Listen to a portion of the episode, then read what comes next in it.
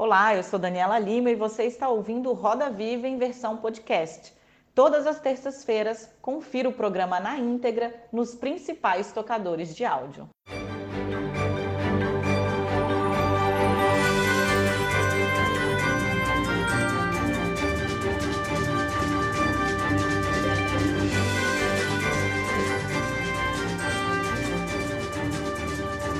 Ele é uma das figuras mais controversas da história recente da República. Para uns, é o protetor de garantias e direitos individuais. Para outros, é o vilão da Lava Jato e do combate à corrupção. Quase quatro anos atrás, esse cenário estava invertido. Ele estava na linha de frente do ataque ao que chamava de cleptocracia petista e era acusado de usar a toga para perseguir a esquerda.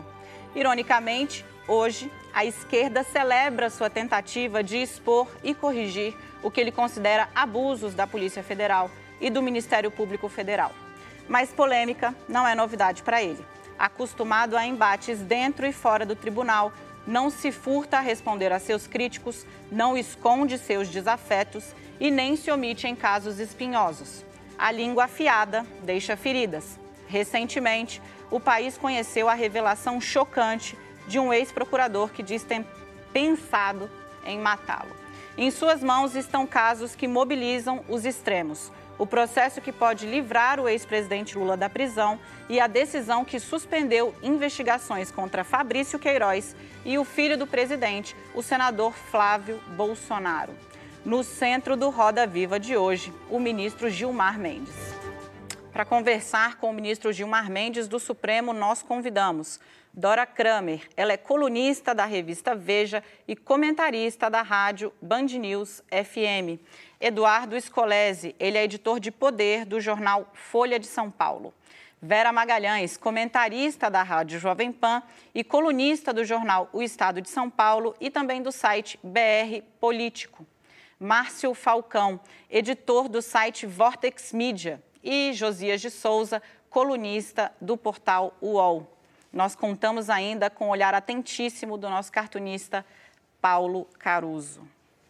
Ministro, muito boa noite. Eu queria agradecer a presença do senhor aqui no Roda Viva, numa entrevista com jornalistas que o senhor conhece, que conhecem muito bem não só a história do senhor, mas também a dinâmica da justiça.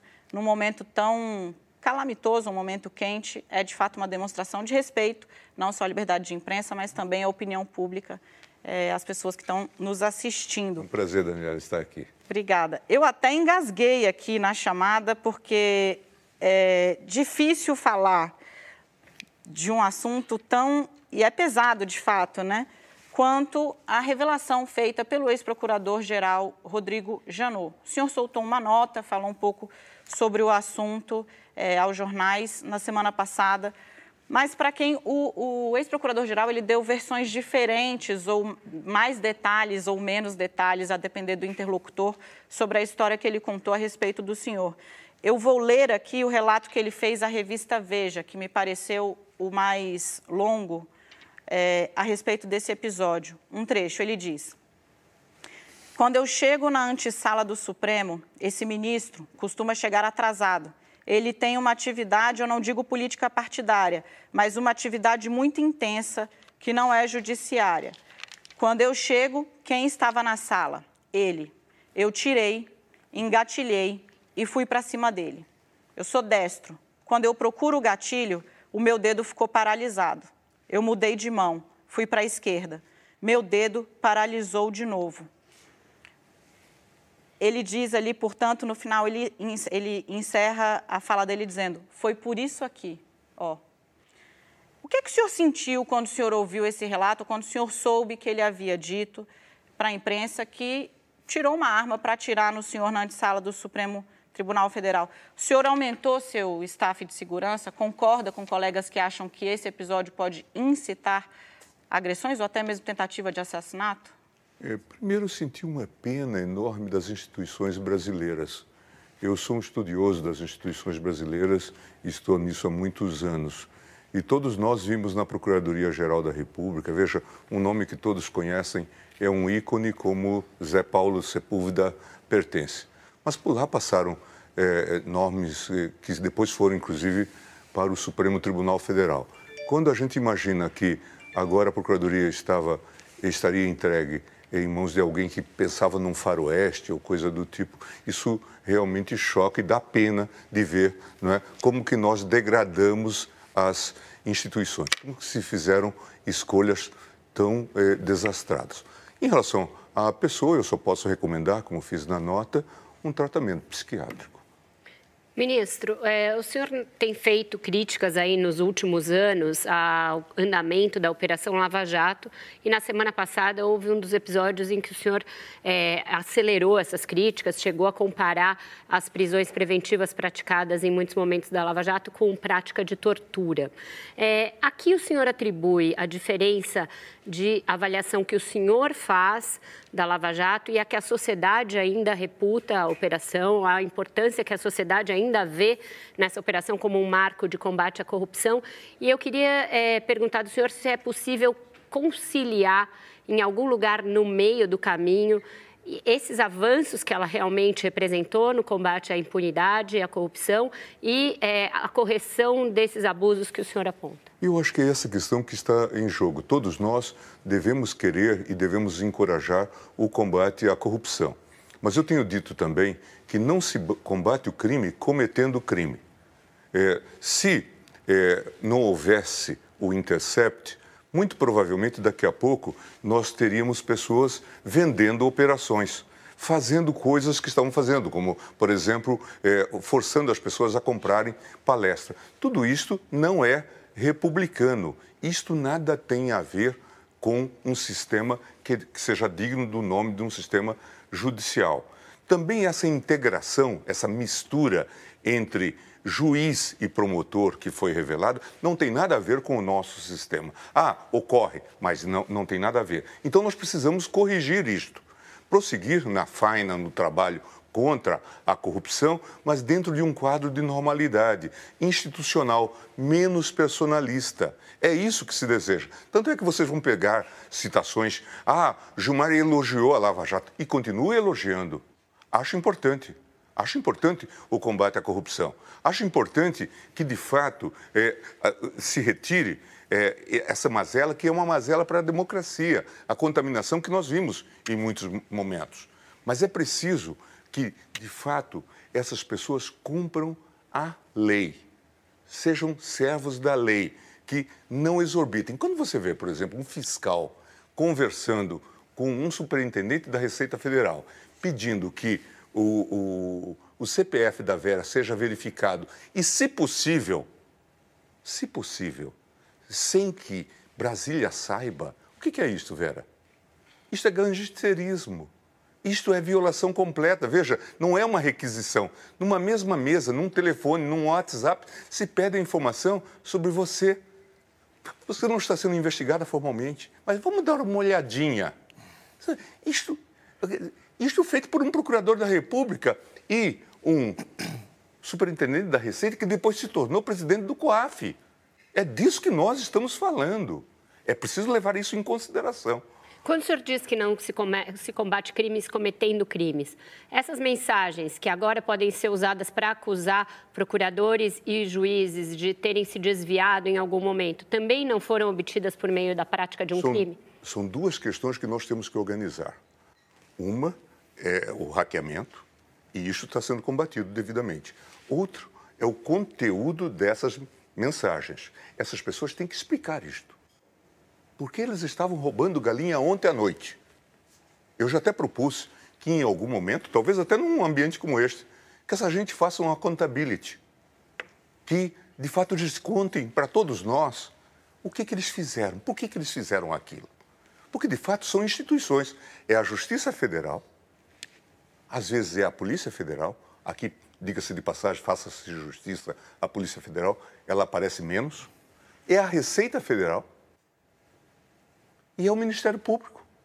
É disso que nós estamos falando, numa combinação de jogo muito estranho. Então, isso tem que ser esclarecido. E, de fato, tem que se fazer investigação. Isso tem que ser esclarecido. Dora são, são duas coisas que nós precisamos, de fato, trabalhar. Ministro, boa noite. Boa noite. É, Queria saber do senhor o seguinte: lá em 2016, o senhor foi o responsável pela anulação daquela nomeação do ex-presidente Lula para assumir o ministério, se não me engano, da Casa Civil, não importa, enfim, era Casa o Ministério Casa Civil. Pois é. Uh, com tudo que o senhor sabe hoje, aquela música, né? Se eu soubesse o que sei agora, o senhor repetiria aquele gesto? O senhor repetiria aquela decisão? Eu acho que não vou satisfazê-la. Teria que eh, meditar bastante sobre esse assunto. Agora, de fato, foi uma situação muito específica. O que eu posso repetir é que a minha visão daquele momento é que houve um desvio de finalidade. Isso está escrito no meu despacho. Que, de fato, se estava dando naquele momento não só é, o, o, cargo ao presidente, ao ex-presidente, mas também se estava nomeando o presidente e dando posse ao presidente. Porque aparece aquela conversa que foi vazada, e aí outros constrangimentos que nós temos, é, em que é, a presidente Dilma diz o Bessias, o tal famoso Bessias, está indo ao seu encontro. E, de certa forma, você já tem o documento que é bastante em si, suficiente, portanto, para dizer que você já é ministro. Pareceu que aquilo, é, de fato, foi uma armação não é? alguma coisa juridicamente inviável. Isso eu anotei no meu despacho, dizendo inclusive que se fosse ilegal, de qualquer forma, os próprios interlocutores confirmavam que aquela conversa existira. Depois o ministro Teori vem dizer que foi ilegal aquela gravação, porque ela ocorreu já há destempo, já fora do tempo em que eh, se fizera a interceptação lícita. Mas isso se manteve. Agora, depois se vê que houve vazamentos e houve vazamentos. Ou melhor, houve vazamentos e houve não vazamentos. Por quê? Hum. Porque algumas conversas foram escondidas. Essa prática toda sugere o quê? Uma partidarização. Então, o senhor repetiria ou não repetiria? E me explica por que a meditação? Que o senhor falou que precisaria meditar muito. Entendi, foi a é, meditação. É, é, muito difícil, Dora, agora é, é, dizer, ah, eu faria diferente. eu posso dizer que naquelas circunstâncias eu Tava fiz certo. E, e repetiria. E hoje o senhor tem é, dúvida hoje diante eu tenho, das eu, coisas. Eu, eu tenho muitas dúvidas, muito mais dúvidas do que certeza. E lamento muito esse tipo de manipulação. Por exemplo, é, essa ideia de eu vazo isto e depois não vazo aquilo, como ocorreu no episódio do Palocci, em que de, houve determinados vazamentos e não outros, essa seleção toda. A República dos Vazamentos tem que se encerrar. Vocês falam muito, eu sei é muito delicado falar isso para jornalistas, porque vocês viveram, muitos de vocês viveram de vazamentos. Uma parte do poder do doutor Janot tem a ver com os 11 repórteres que ele tinha na Procuradoria-Geral para vazar notícias. Portanto, para praticar crimes. Estamos falando disto. Ministro. Quando vocês falam do hackeamento em termos éticos, em termos éticos penais, é a mesma coisa. Vou passar a palavra para o Márcio Falcão. Boa noite, ministro. Aproveitando ali, voltando um pouco ao lamentável episódio do Rodrigo Janot, eu queria, na verdade, tratar com o senhor uma outra questão, que foi a decisão de busca e apreensão de qual ele foi alvo, né? Ele foi alvo tendo uma decisão dentro de um inquérito aberto de ofício pelo Supremo, que tramita em sigilo e que não tem a participação do Ministério Público.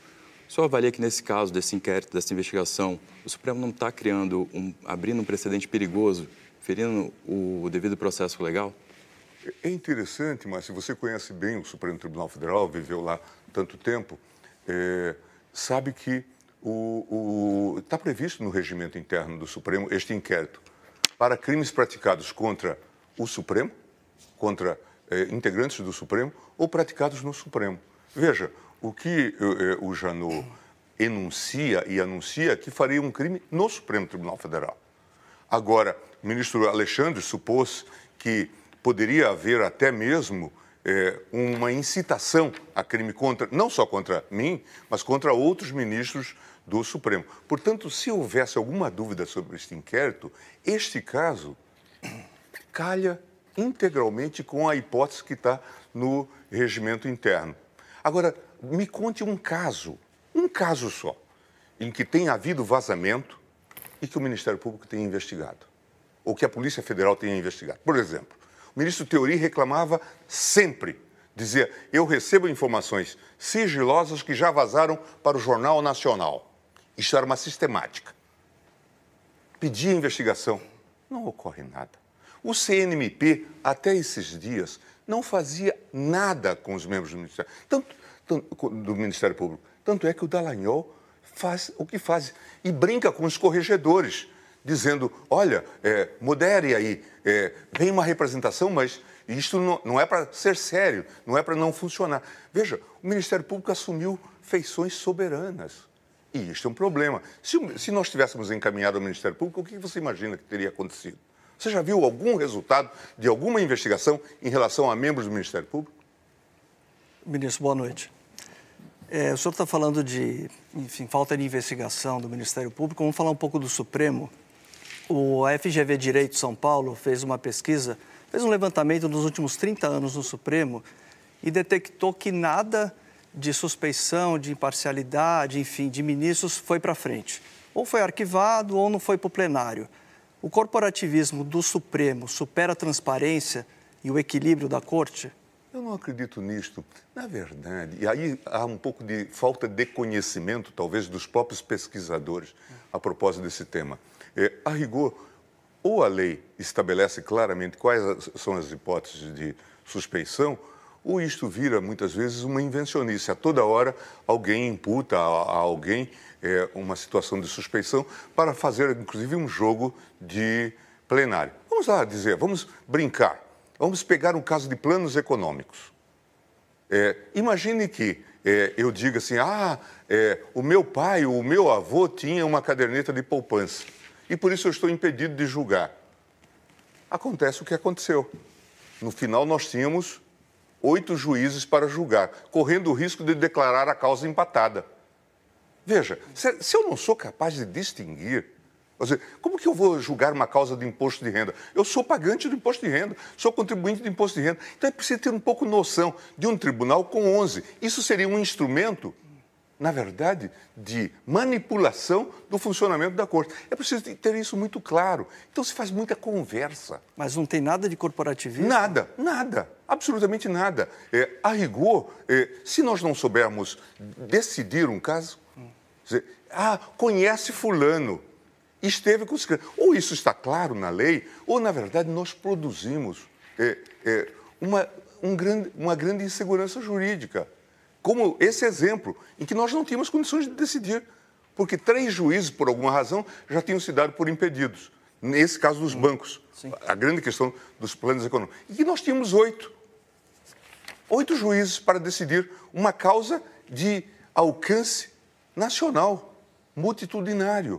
Então, é, é, muito problemático. Em termos de corte é, constitucional, com esse perfil, ou você define bem, claramente, e desse. Tanto é que esses dias nós abrimos uma outra exceção para dizer, quando alguém foi advogado-geral da União e, portanto, prestou uma informação, ele não está impedido. Antes nós dizíamos que estava. Hum. Agora, por exemplo, temos o caso clássico do HC contra ministro. É, nós estamos dizendo, na tese, todos têm que votar, porque senão acabamos tendo esse risco de empate. É preciso decidir. Sim. Ministro, o senhor usou aqui uma expressão, vou repetir, quando falava da atividade do Moro e do Dallagnol, que houve uma mistura entre juiz e promotor, que o, as gravações, as mensagens do Intercept mostraram isso. O senhor, quando Michel Temer era presidente da República, estava sendo denunciado pela Procuradoria, é, guerreando no Congresso para evitar que as denúncias contra ele foram, fossem aceitas. O senhor jantava com o presidente da República, almoçava com o presidente da República, confraternizava com o presidente da República. Às vésperas da substituição de Rodrigo Janot, eh, o senhor fez um jantar em sua casa, recebeu Michel Temer, Eliseu Padilha e Moreira Franco, ministros dele, todos eles matéria-prima de futuros julgamentos ou potenciais futuros julgamentos do Supremo Tribunal Federal. Não acha que aqui há uma mistura entre um magistrado que pode vir a julgar estas pessoas e confraterniza com réus e acusados e denunciados? Não há aqui também um problema? Não, não há. Deixa eu lhe falar. Eu conheço Michel Temer há mais de 30 anos. Convivo com ele na, academia. É, é, e tenho essa relação com ele. Discutimos é, levo livros, pensamos no semipresidencialismo, discutimos essas questões. Vocês acreditem ou não, isso era o contato. Converso com todas as lideranças. Acreditem vocês ou não. É, pessoal do PT, pessoal do PMDB, as pessoas me procuram conversamos, discutimos. Eu, presidente do Tribunal Superior Eleitoral, trabalhei a reforma política, encorajei a reforma política, é, tendo no, no Conselho é, Consultivo do TSE é, gente da maior qualificação, como Lavaredo e tudo mais, e discutimos isso. Então, conversava com ele sobre esses assuntos.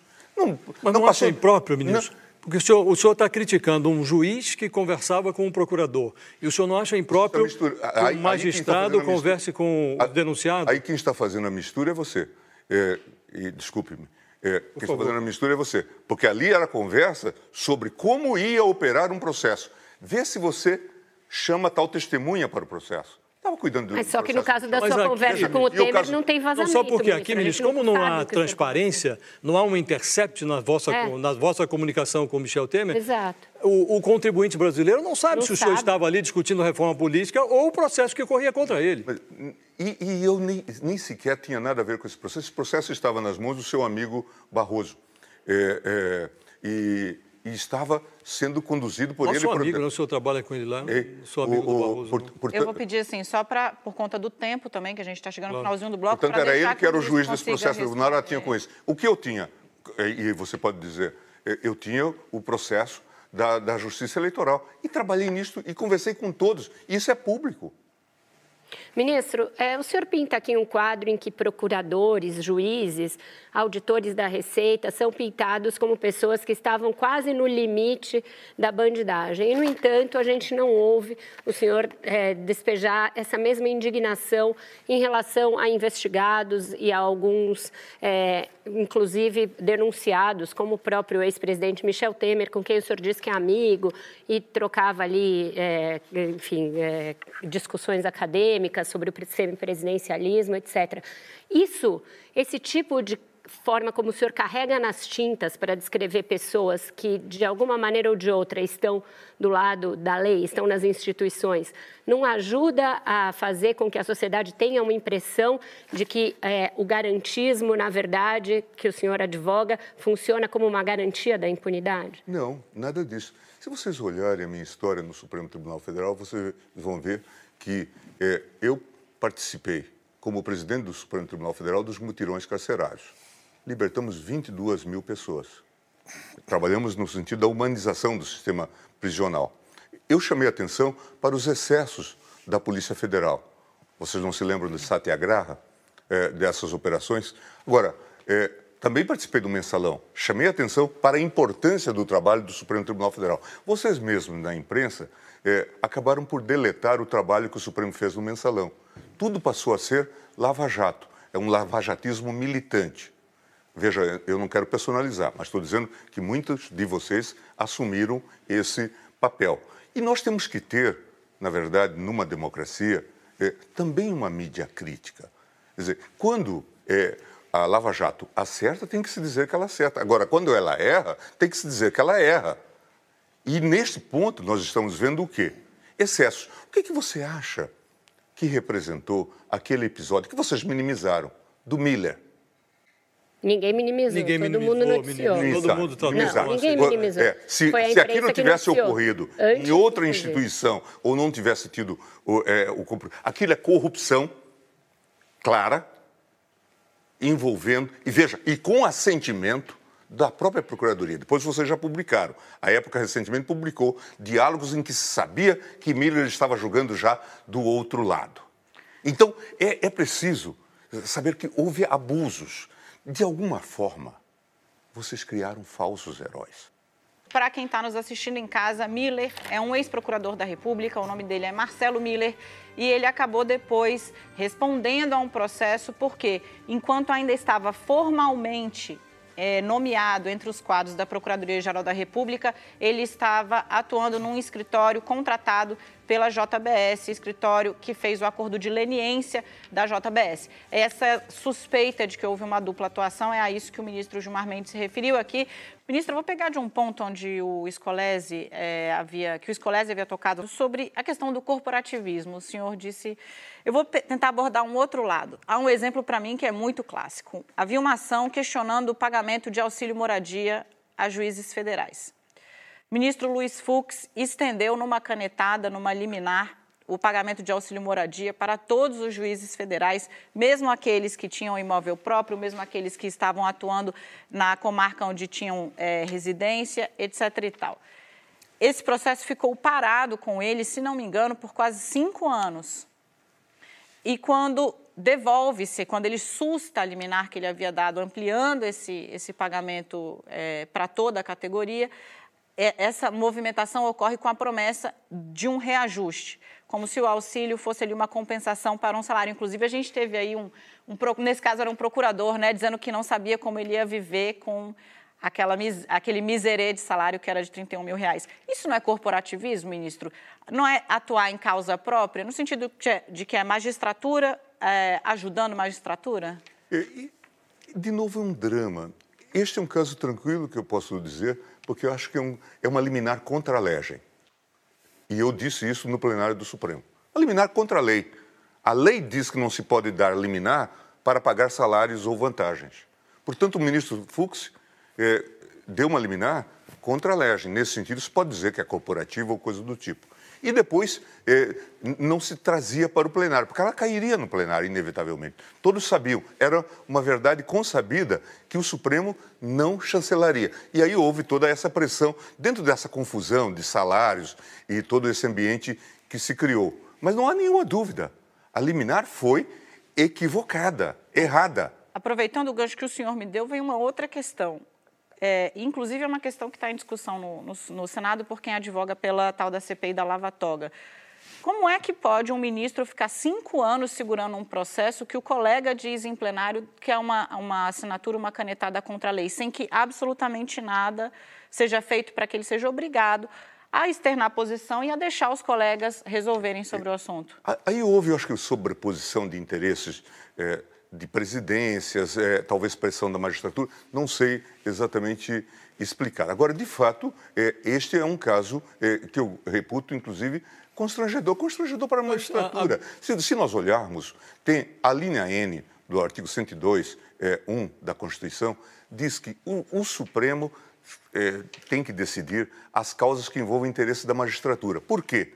Porque entende que o Supremo, até porque não pode mandar para a AIA, né, o Supremo será capaz de eh, eh, arbitrar esses interesses, decidir inclusive contra o interesse da magistratura. E nós temos feito isso. Ao longo da história, se vocês olharem, o Supremo caça inúmeros benefícios que a magistratura estadual, que a, o legislador dá para o Ministério Público, para servidores públicos. Essa é a, a tradição. Mas a, este é um caso realmente de escola realmente é um caso clássico de erro. Vou passar o Josias que é fez. Uma, é uma, só, só para garantir depois a palavra adora e aí a gente abre de novo a roda. Abstraindo esse caso que o senhor já disse que é ilegal, é usual a gente ver no Supremo um ministro que discorda de determinada tese, ele pede vista e senta em cima. Aconteceu consigo, salvo engano, no que diz respeito à, à legislação é, de financiamento de campanha. O senhor também pediu vista e ficou um tempão com o pedido de vista e tal. Isso não é, é ruim para o Supremo? Porque hoje, na prática, não há um Supremo, há é, 11 ministros que decidem muito frequentemente, individualmente, monocraticamente, há duas turmas, em geral decidindo de forma díspare, e há o plenário do Supremo. Então, você pode dizer que há 14, 15 Supremos. Isso não é ruim para o tribunal? E o senhor disse outro dia que não é o caso de CPI para o Supremo. Até acho, não sei se essa CPI é o caso ou não, mas o Supremo está acima de tudo? Quem é que fiscaliza o Supremo? O que fiscaliza o Supremo é a sociedade como um todo. Mas é, aí é, é simples, né? a sociedade como um todo não vai é, tomar é. providências contra o Quem Supremo. Quem é que fiscaliza uma corte constitucional como a alemã? Quem é que fiscaliza a Corte Suprema Americana? em geral, é a atividade política, é a crítica, é, é a crítica, inclusive, literária, não é? É, é? é isso que se faz. Em relação a pedido de vista, muitas vezes eles são saudáveis. Acho que são saudáveis. Inclusive, uma pausa para meditação. Nesse caso do financiamento, veja a bagunça que nós criamos. Veja a insegurança que nós criamos. Você vai ver no meu voto. Eu disse: vamos ter uma fábrica de laranja. De laranjas. Eu disse naquele voto depois de um ano de pedido de vista. Portanto, não há nenhum excesso se considerarmos a responsabilidade da matéria. Eu disse, vamos ter uma fábrica de laranja. E o que, que ocorreu? O que, que vocês publicaram, a Folha acaba de publicar ontem e anteontem, que se fabricaram laranjas a partir do modelo do financiamento público, como nós sabemos. Portanto, nós temos que meditar muitas vezes mais. Nós precisamos decidir. Eu não, não sou contra o pedido de vista. O que eu acho é que é preciso ter, de fato, uma disciplina sobre o tema. Muitas vezes o que ocorre também é nós temos 700 processos em pauta. Quando se tenta organizar a pauta, veja, isto é anormal em qualquer corte constitucional do mundo. Isto é anormal. É, então, é, se você devolve à vista, e, e, há muitas vezes esse tipo de registro, depois não se consegue colocar em pauta. É, isso, até justiça se faça a gestão do ministro Toffoli, ele está resolvendo de duas maneiras. Fazendo uma maior dinâmica para é, o, o plenário do Supremo, julgando, portanto, mais, e abrindo o plenário virtual. Portanto, nós estamos tentando resolver essa questão. O Supremo é passível de crítica é uma instituição humana como todas as outras. Agora, de fato, ele está no ápice do sistema, ele interpreta é, a Constituição nesta acepção. Agora, se, se quer discutir a questão da CPI, ah, eu, eu quero verificar se um ato tomado pelo ministro Toffoli, o, o tal é, inquérito, é inconstitucional. E por isso eu vou fazer uma CPI?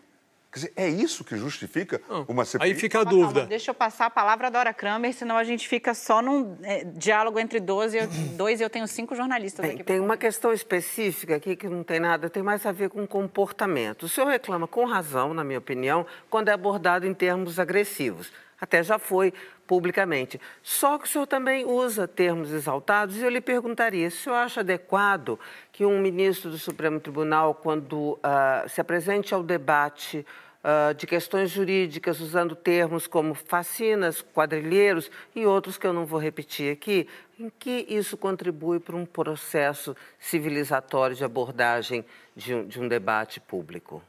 Eu, deixa eu descrever as situações. Quando é, um procurador negocia com um fiscal, um auditor fiscal, uma abordagem na sua conta, no, no imposto de renda, como que a gente qualifica esse ato? Ah, eu sei falar várias coisas sem usar palavrões nem desaforos. É, é, é... E eu não me refiro só a Lava Jato. Estou me referindo também aos seus embates verbais com seus colegas da corte, por diversas vezes em termos bastante fortes. Nunca, pelo contrário, já me foi imputado um tipo de conduta. Eu nunca imputei a eles. Eu sou duro na bola. Eu discuto as questões tais como elas são. Eu digo, isto está errado. Isto não deve ser feito. Isto é um equívoco do ponto de vista jurídico. Mas eu não, eu, eu não, não faço adjetivações. Ministro, eu queria voltar um pouco na questão. Eu queria voltar um pouquinho na questão do inquérito que o Márcio Falcão abordou. O senhor acha que ele é constitucional porque previsto no regimento interno, mas ele já foi usado para censurar uma revista, para fazer busca e apreensão na casa de pessoas que publicaram coisas nas redes sociais, para paralisar investigações da Receita, para solicitar o acervo completo da Vaza Jato e outras tantas é, atribuições. Virou uma espécie de um inquérito bombril que tem mil e uma utilidades. Quando se pergunta para o presidente, eu perguntei, fiz uma entrevista com ele, quando esse inquérito vai terminar, porque inquéritos têm prazos, ele diz que ele continuará aberto enquanto permanecerem, remanescerem ameaças ao Supremo. É, isso virou um super trunfo que o Supremo vai usar para qualquer cartada? Não, isso teríamos que perguntar ao presidente. O presidente fez uma avaliação, e fez uma avaliação pública depois, quando trouxe a matéria ao, plenário, comunicando a abertura e a designação do ministro Alexandre, eh, dizendo que tinha informações de possíveis ataques ao Supremo, ameaças até mesmo de, de possíveis atentados terroristas. Então ele dizia: é, é preciso que haja um instrumento de defesa. Eu já fiz, por exemplo, vários pedidos à Procuradoria, representações e coisas do tipo. Representações ao CNMP, muitas vezes são inúteis. É, então o presidente fez uma avaliação de que era preciso ter um controle disto. Aqui ou acolá se pode discordar de uma ou outra medida e isso vai ser é, discutido. Algumas providências que já foram tomadas, segundo escutei do ministro Alexandre, já foram encaminhadas ao Ministério Público. O Ministério Público já as está processando.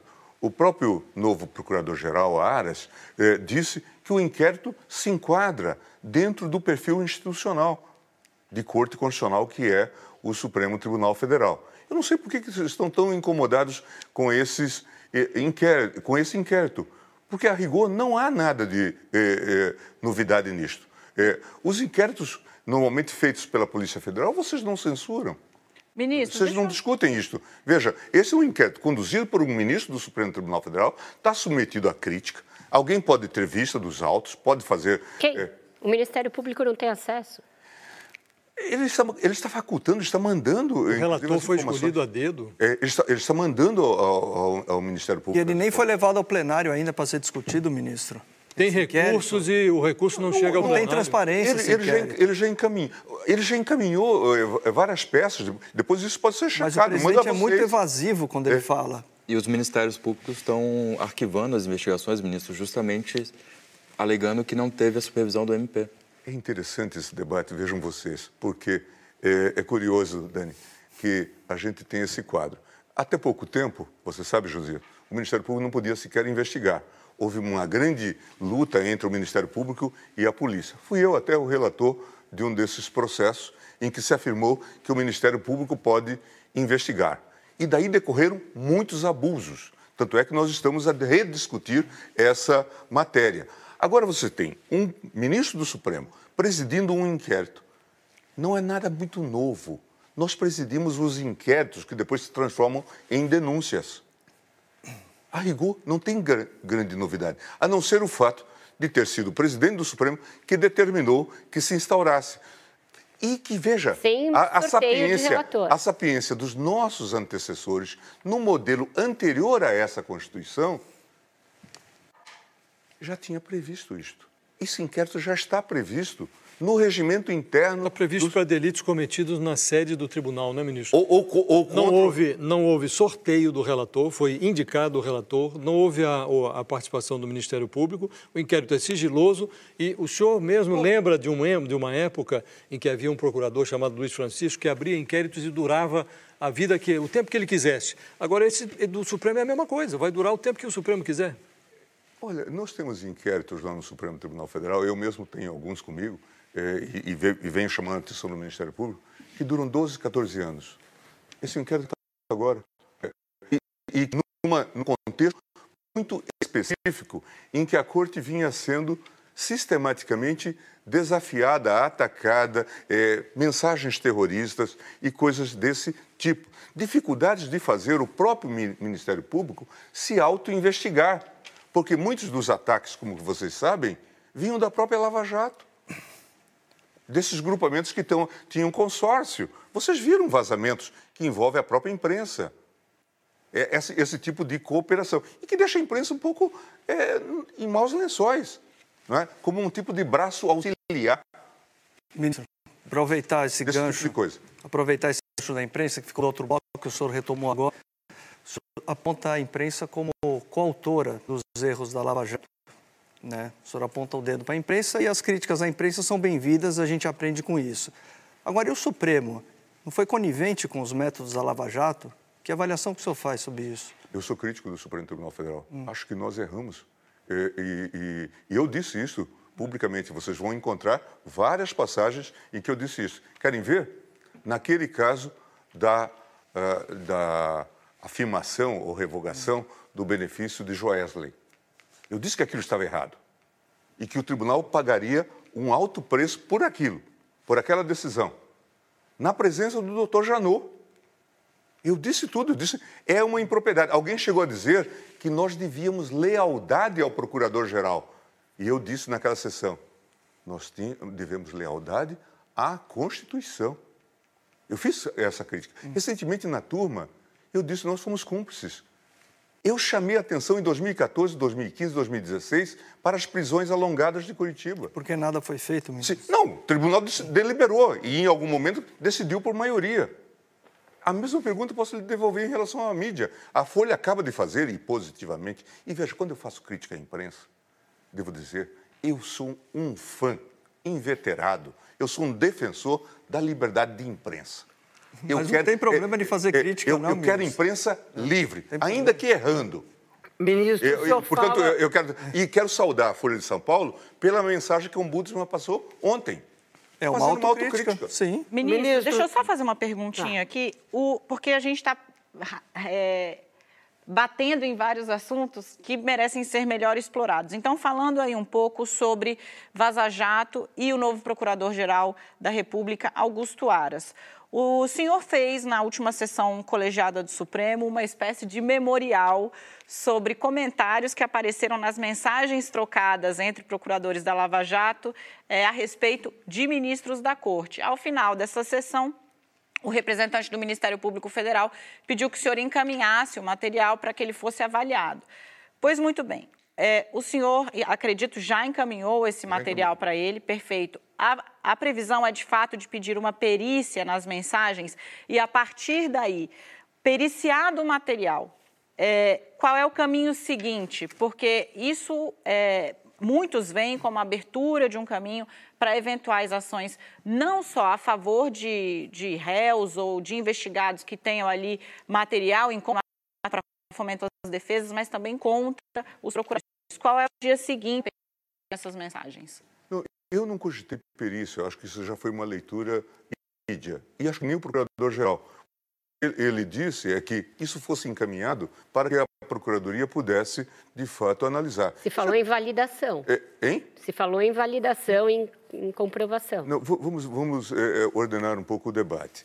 Em relação a isto, devo dizer que é, a questão que vai se colocar certamente no debate que vamos ter no- na turma sobre a suspeição arguída no processo de Lula é, é, afirmada eventualmente a, a suspeição ou a possibilidade da suspeição, podemos usar essa prova?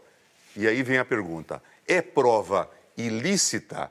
Ela é utilizável em favor de alguém que possa ser isentado de responsabilidade? O tribunal tem respondido em alguns casos determinados, sim.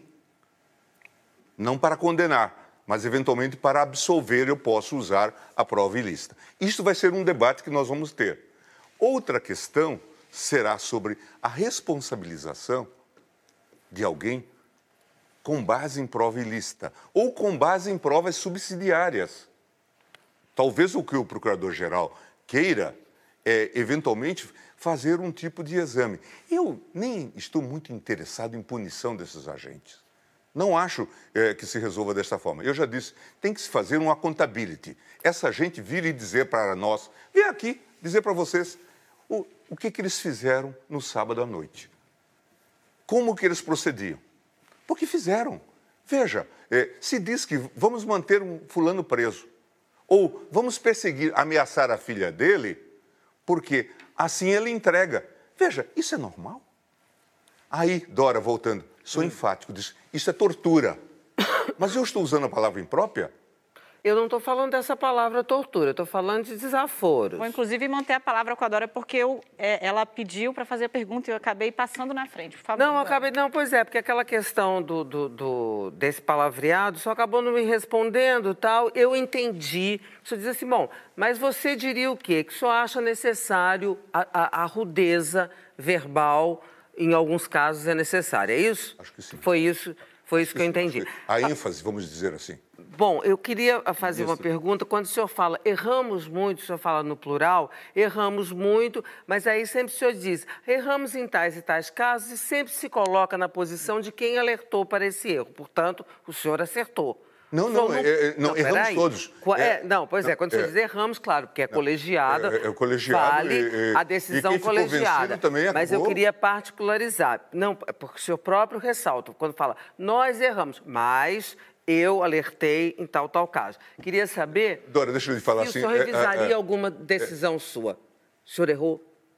Não, Em algum eu- momento? Eu, eu tenho a impressão, por exemplo, que nesse caso da investigação do Ministério Público, ou talvez nessa questão agora que está em debate sobre COAF e, e- e- e Receita, veja, o ministro Celso está dizendo, esse caso da Receita, eu votei no sentido de que era ilegal, inconstitucional o acesso da Receita. Então, eu acho, por exemplo, que e- e há casos que nós erramos, que fizemos avaliações erradas. Eu, eu tenho a impressão que nós temos que reconhecer. Não, Vamos- tem sim. Deixa eu só passar a palavra para o Márcio Falcão, Vera, que O ele caso, ainda da não investi- falou nesse o caso bloco, e depois a investigação, gente volta o, em ca- você. o caso da investigação, por exemplo, do Ministério Público, acho que errei. Hoje nós não deveríamos ter dado esse poder ao Ministério Público. Ah, tá. Ministro, em 2016 o senhor fez um voto forte ali em defesa da prisão em segunda instância, né? E o senhor chegou a dizer que se houvessem problemas, se houvesse problemas ou é, ali haveria as, as instâncias superiores poderiam revisar problemas nas prisões de segunda instância. O senhor já indicou que vai mudar de, de voto, talvez deixando para o STJ. Tem quem aposte que o senhor também possa adotar agora o trânsito em julgado. O que, que mudou de lá para cá, de 2016, que a prisão em segunda instância não vale mais? Veja, é interessante. Nós somos nós e nossas circunstâncias. O que, que nós dissemos? E isso tem várias decisões. Esse caso da Receita é um exemplo de que virou um abuso, como se sabe agora, com COAF e tudo mais. Essa coisa da investigação do Ministério Público se tornou um abuso. E, e também este caso da segunda instância. Se você pegar o meu voto, e você já uh, disse que, que, que, leu e se lembra, eu disse, há aqui a, possibilidade de se decretar a prisão. Se houver excesso, nós vamos rever o que, que passou a ser entendido a partir da lavajatista eh, eh, ala lá de, de, de, Curitiba e do Tribunal Regional Federal lá, eh, lá, lá em, da quarta região. O que, que aconteceu? Editaram uma súmula dizendo com a decisão de segundo grau, prende-se. Portanto, não se fez mais nenhuma distinção a partir daí, nós temos que nos perguntar: foi isso que nós decidimos? Tanto é que o ministro eh, Marco Aurélio disse: não vamos decidir o mérito, vamos aguardar. E fê-lo bem, veja, a experiência dele como um quase decano do tribunal, com quase 30 anos no tribunal, ele chamou a atenção: vamos experimentar. Experimento institucional. E se viu que deu errado. Hoje nós temos dado liminar em casos em que o STJ depois cancela a condenação. Ministro, no entanto, o Supremo está para julgar a tese geral e a constitucionalidade dessa matéria há anos e não o faz. Assim como Qual? essa questão da prisão após condenação em segunda instância. Tem ADCs lá colocadas e que ele já liberou esse voto há muito tempo e não se pauta um mérito definitivo para que isso deixe de ser essa novela. O Supremo hoje não é uma fonte a partir da qual emana insegurança jurídica no lugar de segurança jurídica? Sabe o que eu acho? A rigor, o tribunal talvez é, é, é uma das cortes constitucionais mais importantes do mundo. Ao mesmo tempo, ninguém tem tanta competência, ninguém tem tanta sobrecarga. Veja, quantos assuntos importantes nós já dissemos, estamos falando em coisas decididas em um ano e pouco. Se nós formos falar, isso é quase que a história da Suprema Corte americana, também da Corte Constitucional alemã. Quer dizer, é uma sobrecarga enorme. Mas os senhores já tiveram umas cinco sentadas para tratar desse assunto em casos concretos. Por que não tratar não, logo não, nós tivemos um, uma situação, que foi o caso Lula. E acho que foi um equívoco não ter revisto ali. Tanto é que eu estava em Portugal e vim para decidir nesse sentido. Acho que é, devíamos já ter decidido. É, e, e, encaminhado. Mas a maioria se encaminhou Isso. no sentido de manter e aguardar a deliberação em ADC. Acredito que agora, em outubro, diz o presidente, nós vamos resolver essa questão. Josias. Ministro, a gente falava da prisão em segundo grau. É. Importante tratarmos disso. O Supremo deve tratar no próximo dia 23. E a revisão deste princípio, a regra que permitiu a prisão em segunda instância, pode ser, talvez, a mudança mais relevante desses últimos tempos que o tribunal vai adotar. É, eu acompanhei o seu voto de 2016, no qual o senhor foi muito enfático. Eu queria repetir algumas coisas aqui o senhor disse que praticamente no mundo, palavras suas, não se conhece no mundo civilizado um país que exija o trânsito em julgado. Em princípio, se diz que pode se executar a prisão com a decisão de segundo grau. O senhor festejava o fato de que a chegada de personagens graúdos à prisão poderia até melhorar a qualidade das nossas prisões. E o senhor fez um raciocínio que me pareceu muito preciso. O senhor disse que é, o sujeito é, vai ao longo da sua trajetória criminal perdendo a sua, a sua presunção de inocência. Denunciado, a denúncia aceita. Eh, o, o Eduardo Espínola a propósito disso. Então, o senhor dizia que há uma atenuação desse direito, uma vez que o sujeito é denunciado, denúncia aceita, é, vira réu, depois ele é condenado em primeira instância. Condenado em segunda instância, ele já não é um, um sujeito é, plenamente. E aí o senhor tinha muita insinuação na época que o senhor estava mudando de posição depois, em 2018, por conta da chegada das investigações aos vossos amigos. O senhor até fez uma frase forte. Ah, agora dizem que, é, por conta dos amigos estão mudando de posição. E o senhor falou: não aceito é, populismo vulgar, é, não aceito insinuações né, a esse respeito. Mas, de fato, ministro, as suas considerações eram tão próprias que eu fico em dificuldade para saber por, por, que, que o senhor mudou de posição agora que nós avançamos e que, o, o, no instante em que no Brasil, quatro em cada dez estão lá presos sem nenhum julgamento, presos provisórios, e nós vamos te, é, facilitar a vida de quem já teve dois, duas sentenças. De, deixa eu lhe falar, Josias, essa é uma questão bastante complexa. O tribunal, é, até 2009, portanto, antes da Constituição de 88 e depois da Constituição de 88, tinha uma posição de que admitia a prisão em segundo grau. Em 2009, uma composição que tinha Brito, tinha Peluso, se não me engano, acho que o relator foi Peluso, é, assentou aquilo que está no texto constitucional, de que haverá sim é, necessidade de trânsito em julgado. Agora, todavia, disse o tribunal à época, e talvez nós devêssemos ter mudado a legislação, poderá haver sim prisão provisória a partir da decisão em segundo grau. E, e assim a vida tocou, desde 2009. Em princípio, permitindo-se a, a prisão provisória desde o início, ou a prisão provisória, em determinados casos, depois do segundo grau. Portanto, é, é, era um pouco este o arcabouço. No mundo todo, tem é, nuances em torno disto. Se fala de probabilidade. Portugal, na verdade, determinou que houvesse o trânsito em julgado a partir do segundo grau e disse: daqui para lá, portanto, já é um recurso com caráter rescisório. Eventualmente pode ter cautelar. Cada país fez um arranjo. Nós tivemos depois uma crise que foi é, num processo, salvo engano, da relatoria do ministro Dias Toffoli, em que é, aquele caso do ex-senador Luiz Estevão, em que tinha havido uma série de embargos de declaração e praticamente já estávamos prestes a prescrever. E, então o ministro Toffoli... Esse é um dos absurdos. Né? É, esse foi, um, foi preso depois. Um caso extremo. Dez anos depois, portanto, o ministro Toffoli trouxe essa questão e disse, precisamos é, começar a rever isto. E aí o ministro Teori trouxe, então, essa questão ao plenário, mas você vai olhar no meu voto, que eu dizia, diante das objeções, nós podemos rever, quer dizer, tanto o STJ quanto o Supremo. O que, que aconteceu depois disto? Aconteceu, na verdade, como se tivéssemos tido uma edição de uma súmula. Aquela súmula do TRF4 passou a valer para o Brasil todo. A prisão, que em, em princípio seria provisória, passou a ser uma regra é, de prisão permanente. Com Mas a decisão de segundo grau, passamos a ter a ordem de prisão e isso se generalizou. Então eu disse, nós precisamos olhar isso com maior cuidado, porque passou a ser uma forma de totalitarismo penal. E isto é um problema. Agora, eu concordo com você. E aqui também ninguém me dá lição. Veja, quem botou o dedo na questão das prisões provisórias fui eu. E foi eu que entrei em presídios, nesses calabouços todos. Que ministro do Supremo depois fez isto? Mas Pô. continuou lá, né, ministro? Hein? Continuou lá. Mas nós apontamos... Nessa época que o senhor apontou o dedo, havia um preso no Espírito Santo há 14 anos, sem nenhuma sentença. E quem denunciou?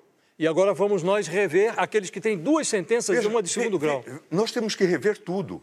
Nós, nós, temos que também reduzir. Nós temos 40% da população carcerária Isso. de presos provisórios. Quatro em cada dez, é o que eu digo. Isto, é isto. É, ou um pouco mais. Estamos aumentando. Nós estamos ganhando o campeonato mundial daqui a pouco temos os Estados Unidos, a Rússia, depois o Brasil em, em números de presos. Daí o contrassenso. Não, não, não, Josias, vamos fazer a roda girar. Mas só para eu poder concluir aqui, como é que explica para quem está em casa que rever o conceito da segunda instância não é garantir que o Luiz Estevão vai ser a regra? Para ficar no exemplo que o senhor citou. Nós tem, eu, se fosse dar um conselho a alguém no Congresso ou na presidência da República, eu diria: nós temos que reformular a justiça criminal. Ela tem que ser muito mais célere do que é. E, e, de fato precisa. Nós temos que ter mais juízes criminais. Talvez nós tenhamos que fazer o, juiz de, de, instrução para não ter essa contaminação que houve nesse episódio agora de Curitiba, que ficou muito claro. Mas esse é um debate que nós já travávamos no Supremo em 2009. Nós temos que melhorar bastante. a, a justiça criminal brasileira, para ser ruim, tem que melhorar muito. Ministro, é, duas decisões sucessivas, primeiro uma do presidente Dias Toffoli, depois uma do senhor, paralisaram é, um inquérito concernente ao ex-assessor do senador Flávio Bolsonaro, Fabrício Queiroz. por questões relativas ao uso do relatório do COAF ou da Receita Federal sem prévia autorização judicial. Porém, já havia julgados do STJ, do próprio Supremo, de que relatórios do COAF não ferem o sigilo é, fiscal ou bancário dos investigados. É, também neste caso, não houve uma mudança de entendimento do Supremo, de novo no sentido de paralisar investigações e de garantir é, que não se prossigam com, com apurações? Não, Vera, o que a decisão do plenário do Supremo é só no que diz respeito ao compartilhamento de informações entre a entidade bancária e a Receita Federal. Isso vem até de uma lei é, do governo Fernando Henrique, até do meu tempo, na época ainda de Casa Civil e AGU. É um trabalho do Everardo Maciel, que foi secretário da Receita Federal. Essa ideia do compartilhamento da Receita com outros órgãos, inclusive com o Ministério Público, ela já é um desdobramento. Isto não foi objeto da decisão do Supremo Tribunal Federal. Chegou-se até a discutir, é, aventar como consequência. Acho que os votos críticos vencidos do ministro Marco Aurélio e do ministro Celso de Mello diziam isto vai caminhar para esse, esse entendimento. E aí o ministro Toffoli disse é, o que poderá haver do COAF, ministro Toffoli diz isso numa nota do seu voto, é um compartilhamento em sentido global. Agora veio essa crise. Parece que é uma decisão da primeira turma dizendo que poderia haver um compartilhamento entre Receita, COAF e Ministério Público. É, então, é só isso que existe. Não, há, não havia decisão. E, portanto, é esse o debate. O que, que aconteceu? O ministro Toffoli deu aquela liminar, suspendendo esse compartilhamento em relação a todos os processos. E agora me veio uma reclamação do Flávio dizendo que no Rio estavam prosseguindo com os processos a despeito da suspensão dada lá é, pela presidência do Supremo. Então, o que, que eu disse? Até que haja a decisão, que deve ocorrer em novembro, nós devemos suspender esse processo. Então, só isto. Ministro, só vou passar a palavra à Dora, mas o senhor citou, acho que no primeiro bloco ainda, que conversava, respondendo inclusive o meu colega Josias. Teve com Michel Temer, teve com o PT, teve. O senhor teve com o Flávio Bolsonaro recentemente, não, como, eles, como noticiado? Salvo, não, salvo engano, ele esteve comigo em fevereiro é, é, acho que um amigo comum é, me procurou e ele queria mostrar a visão dele. Não falamos sobre o processo dele nem nada. Ele é, me disse que estava lidando com, com é, várias questões no Senado, queria entender, queria ver a minha visão é, sobre tudo isso. Contou toda a experiência, formação de governo e foi uma conversa de informação, como nós fazemos com tantas pessoas, como nós fazemos com vocês, jornalistas. Dora o senhor tem conversado isso, com o presidente Bolsonaro? Só aproveitando a Dani aí. Eu conversei com o presidente Bolsonaro, quer dizer, afora encontros em aeroporto, duas vezes. É, uma, uma, vez, quando houve aquela crise da Receita, o presidente me ligou, é, é, dizendo que queria que as coisas fossem colocadas em pratos limpos, que tudo precisava ser é, esclarecido. Ministro, eu vou só explicar para quem está em casa, ou se o senhor quiser explicar ainda melhor, o, a que é que o senhor se refere quando você fala em crise da Receita, porque é difícil para as pessoas pegarem todos os ganchos. É. O senhor teve seu, seu sigilo fiscal e o de sua mulher, Guiomar Mendes, é, quebrados e acabaram, e, inclusive, compartilhados é, com empresários que têm caus, é, casas o, no Supremo. E o, causas no e o fiscal que é, aparentemente supervisionava isto estava vinculado à Lava Jato, do Rio de Janeiro, era chefe de programação da Lava Jato e foi preso anteontem. Eu... Cometendo crime de corrupção, aparentemente. Devolver para o Márcio, desculpa. Então, foram dois encontros que o senhor estava falando, duas conversas. É, e acho que de, há algum tempo nós conversamos sobre é, questões institucionais, escolha da Procuradoria, e medidas desse tipo, conversamos por telefone também. Bom, eu queria do senhor uma avaliação assim em termos em português, tá? Não é em juridiquês, uma coisa assim bem simples, uma avaliação sobre o rumo, o destino da Lava Jato, que o senhor disse, já assentou que é, apoia, acha bacana, fantástica, muito bem. Só que há uma avaliação geral, aí o senhor está vendo, de que a maré virou. Tem uma maré ruim para Lava Jato tal. E toda hora tem umas análises de que a Lava Jato agora acabou, esse foi um golpe fatal, aquela decisão vai é, é, acabar, há um acordão. Eu queria uma, uma análise assim bastante resumida e bem, bem direta, fora dos autos, tá? Do senhor sobre o que, que será da Lava Jato? Se o senhor concorda com essa avaliação, que determinadas coisas que se chamam correção de rumos, na verdade, podem é, terminar por levar o trabalho da, da Lava Jato contra a corrupção a ser perdido? É, Dora, primeiro eu fiquei chateado, porque eu estou tentando falar em português. Ah, é, não, não precisa agora, não. É brincadeira. Mas, é, é, na verdade, é, o, desde 2014, quando a Lava Jato foi inventada, acho que esse é, é a Lava Jato, na verdade, eu acho que tem melhores publicitários do que juristas. É, acho que eles têm mais talento como publicitários do que como juristas. Eles usam isto. Só não como... perde uma oportunidade, é, né? De é, alfinetar, que loucura. Veja, mas tem algum talento, né? É, o, o, o, mas eles têm bons publicitários e eles então chantageiam com esse tipo de coisa desde o começo.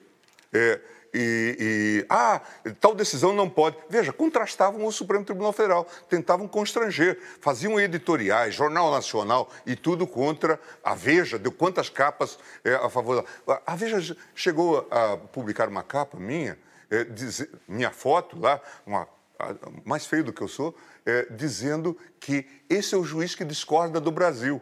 Agora Veja pediu desculpas no editorial, com aquela, naquela, aquela que mostra o Moro desmoronando. Veja, é, a mídia mudou em relação a isto. Ela está fazendo, o Intercept produziu é, uma outra análise. Mas eu torço, não só para a Lava Jato, para todas as operações, para que, de fato, é, nós continuemos a combater a corrupção. Agora, sem esse personalismo, é, sem talvez até a necessidade de forças-tarefas, talvez nós possamos é, ter grupos, procuradores, juízes e tal, que deem conta do seu trabalho dentro de um ambiente de normalidade. Por quê? Porque vocês estão cansados de ouvir. O problema é que nós sofremos de uma amnésia. Quem se lembra da Satyagraha?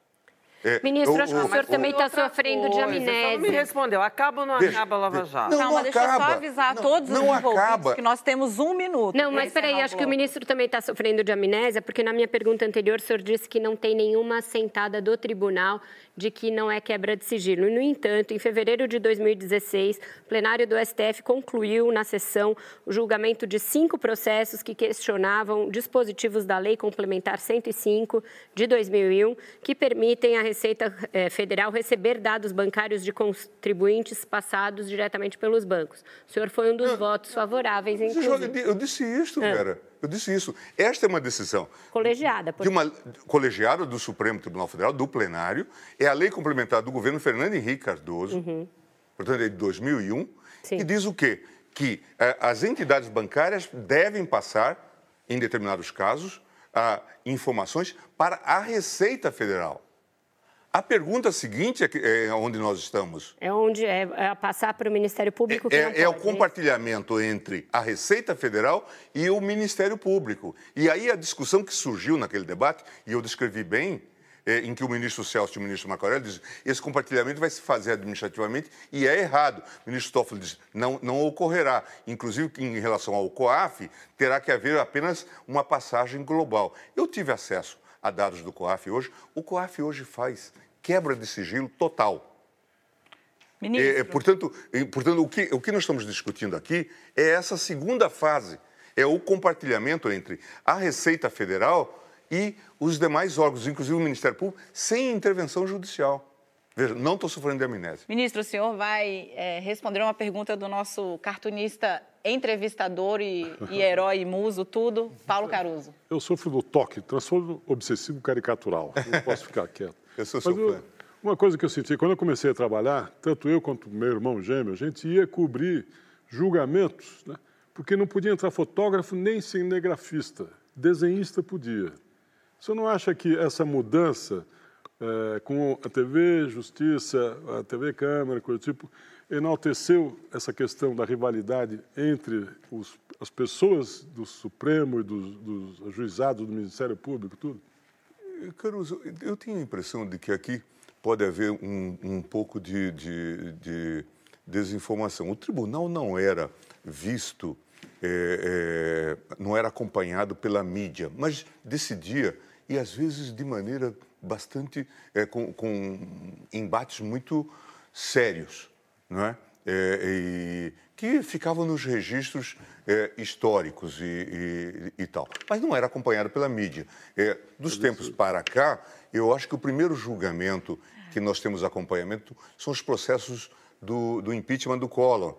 É, todo esse debate, aqueles mandados de segurança e depois o próprio julgamento penal do Collor, falando do Supremo Tribunal Federal. Uhum. Mas o, o, julgamento público, e, e, isso é a tradição da nossa Constituição, acaba permitindo é, esse tipo de é, embates que ficam conhecidos, ou dos técnicos, aqueles que acompanham, não é?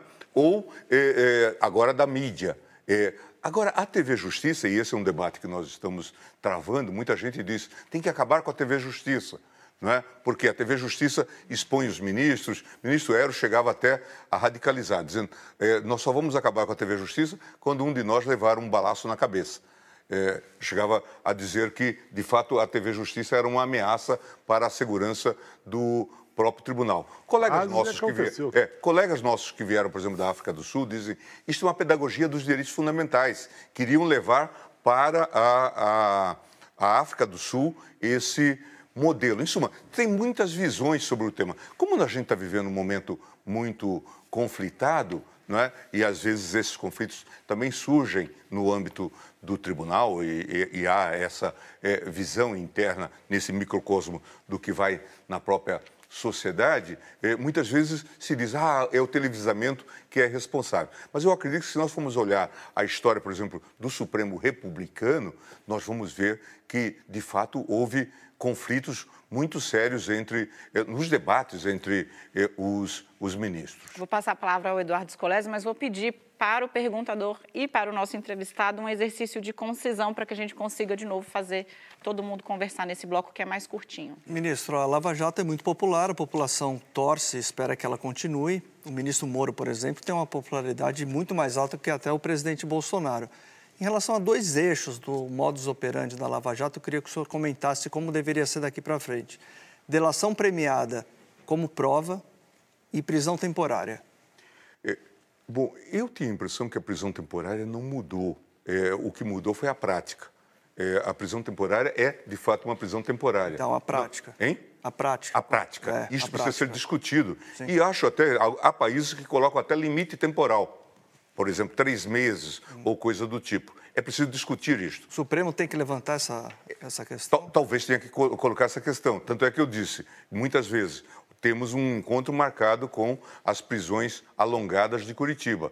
E, e, de fato, nós vimos que as prisões estão sendo eh, usadas, inclusive para delatar. Toco no segundo tema. É, hoje, no Congresso, há propostas de rever a delação. Veja, nenhuma dúvida, é preciso de fato, o instrumento da colaboração ou da delação premiada. Mas ela tem que passar por aperfeiçoamento. Há países que não aceitam nesse modelo. Há países que repudiam, consideram que há uma violação aqui ao modelo do Estado de Direito. Portugal, por exemplo, o professor Canutilho deu um parecer dizendo que é inadmissível no Estado de Direito da delação premiada. Sabemos que houve abusos. Uma das por exemplo, será que o, o, o delator preso é justo? Na opinião do faça isso eu dei uma no internet porque uma pergunta na outra. Eu tenho que discutir isto. Nós temos que discutir isto. Okay. Porque isso se prestou, com certeza, a abusos. Márcio Falcão? Ministro, a segunda turma começou a julgar aquele HC que trata da suposta suspeição do ministro Moro no caso do presidente Lula, né? Foi negada a liminar. Eu gostaria de saber o que, que falta para esse julgamento acontecer e ter uma definição nesse caso. Nós estamos discutindo agora, a turma também está com a sua carga, a sua pauta penal bastante é, pesada. E, veja, nós começamos já há semanas o julgamento de Gedel Vieira, seu irmão e, e, e outras pessoas. E amanhã vamos começar, recomeçar, com o voto do ministro Celso, que é o revisor. Tivemos o voto do relator. Muito provavelmente vamos entrar na semana vindoura. Temos outros processos eh, importantes em pauta, inclusive um caso interessante de delação premiada, eh, que foi revogada, depois foi retomada, lá de Curitiba, em que um pedófilo eh, depois foi preso e disse que também era corrupto e delatou todo mundo, uma grande confusão. E nós estamos com esse um processo que está com vista do ministro Faquinha. Acho que sou eu o relator desse processo. Em suma, temos alguns processos, mas como eu disse, entre outubro e novembro nós vamos discutir essa questão. Posso ir? Bora? Opa! Então, é, uma pergunta assim, queria saber o que, que o senhor acha dessa é, é, atitude do Lula de não querer sair da cadeia. Não, ele não tem esse direito. A, a rigor, é, eu acho, a não ser que houvesse uma imposição ou uma condição é, ilegítima, e contra ela ele poderia se insurgir no Tribunal Regional Federal ou no próprio é, STJ, ou eventualmente até no Supremo Tribunal Federal, ele não tem esse direito. Acredito que aqui há um pouco de é, o recurso de uma retórica. O que me chamou a atenção, é, Dora, nesse episódio, foram os procuradores oferecerem o regime semiaberto ao Lula. Eles que, eram, que usavam o Lula como símbolo. Nunca foram legalistas, nunca foram garantistas, mas, mas agora se convenceram. E se convenceram por quê?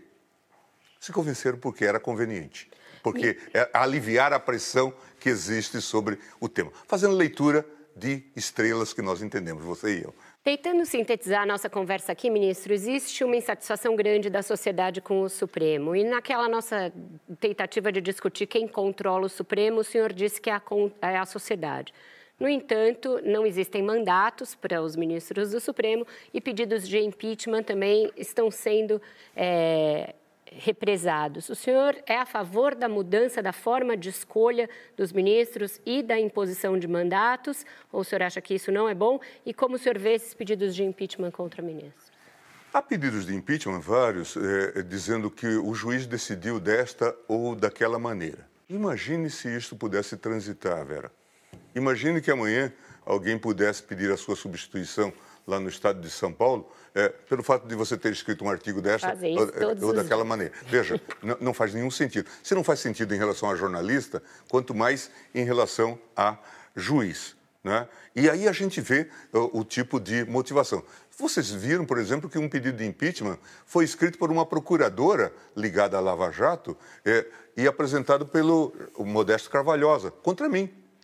Veja que isso virou uma indústria, não é? E isso não é bom para o, o sistema, não é? Acho que nós precisamos discutir criticamente e, em geral, os países criticam muito as suas cortes. Veja os Estados Unidos. Agora o Trump está montando a sua corte de concepção é, conservadora. Né? Já fez a indicação de dois juízes. Por quê? Porque a sociedade está criticando. E lá, veja, o limite é a falta de limite em termos de idade, enquanto bem servir. Não tem limite de idade. Portanto, isso é sempre um problema. Quer dizer, nós podemos também optar por não ter Corte Suprema. É uma solução. Poucos países adotam.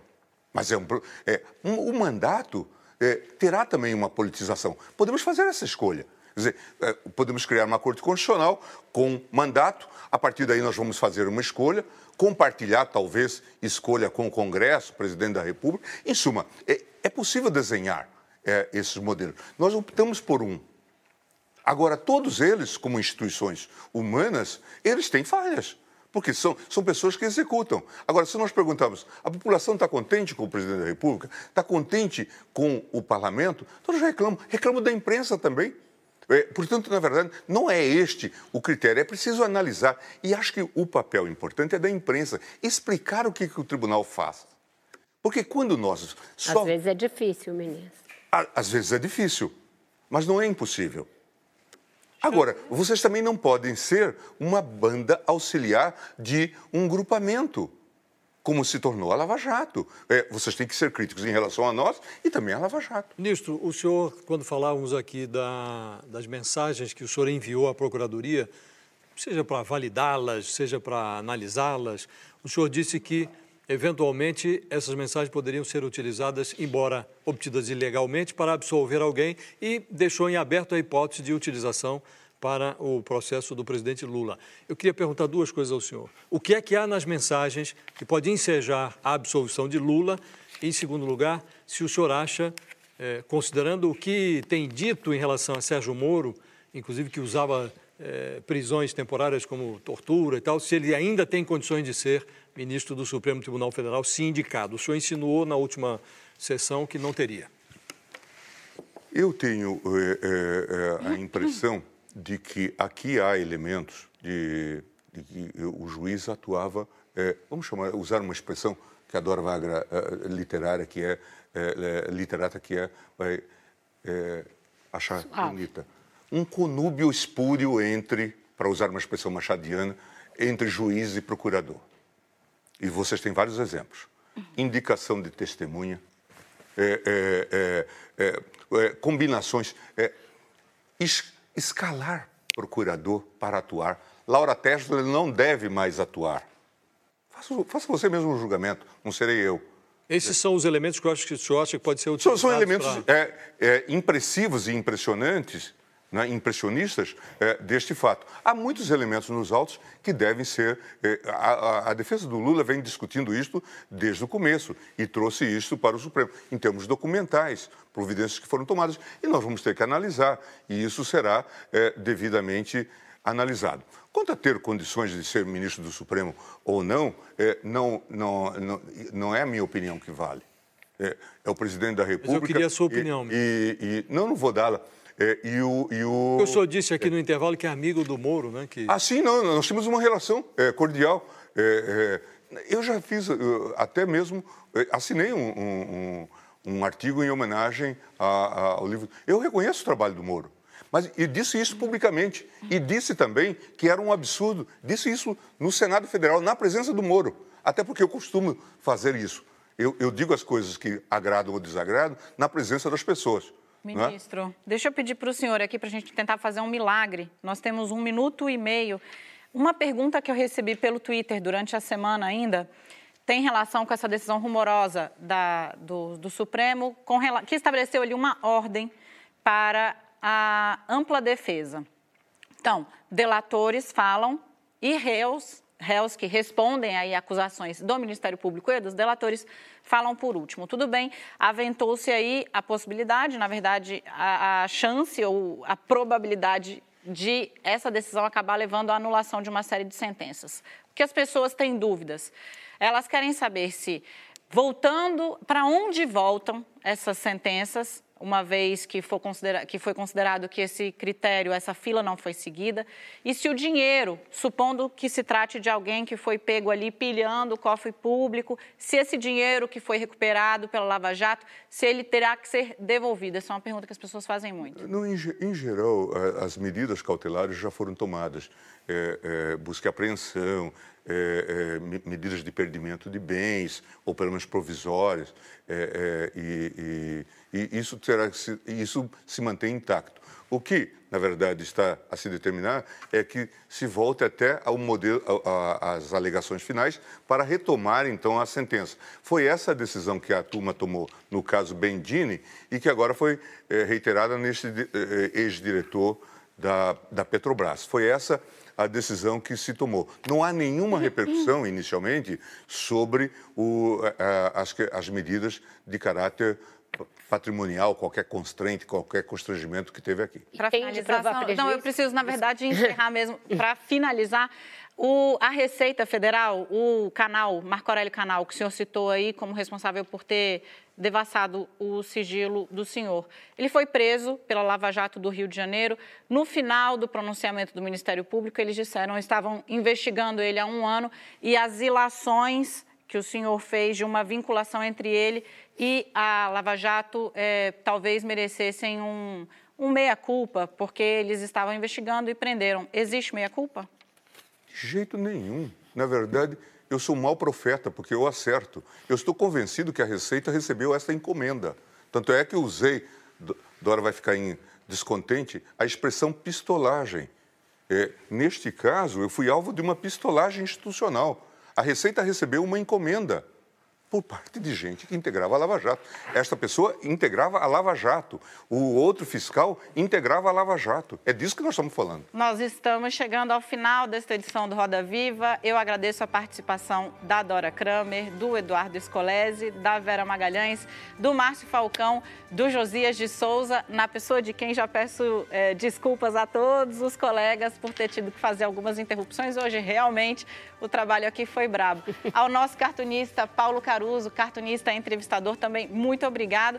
E especialmente a você que nos acompanhou até agora, ao ministro Gilmar Mendes por ter é, participado desse debate tão caloroso e de forma tão cordata. Muitíssimo obrigada. É Nossa, com, essa, com esses sorrisos aqui, eu deixo um convite para você. Lembrando que a gente tem um compromisso todas as segundas-feiras, às 22 horas. O Roda Viva está aqui te esperando. Nós nos vemos na semana que vem. Até lá.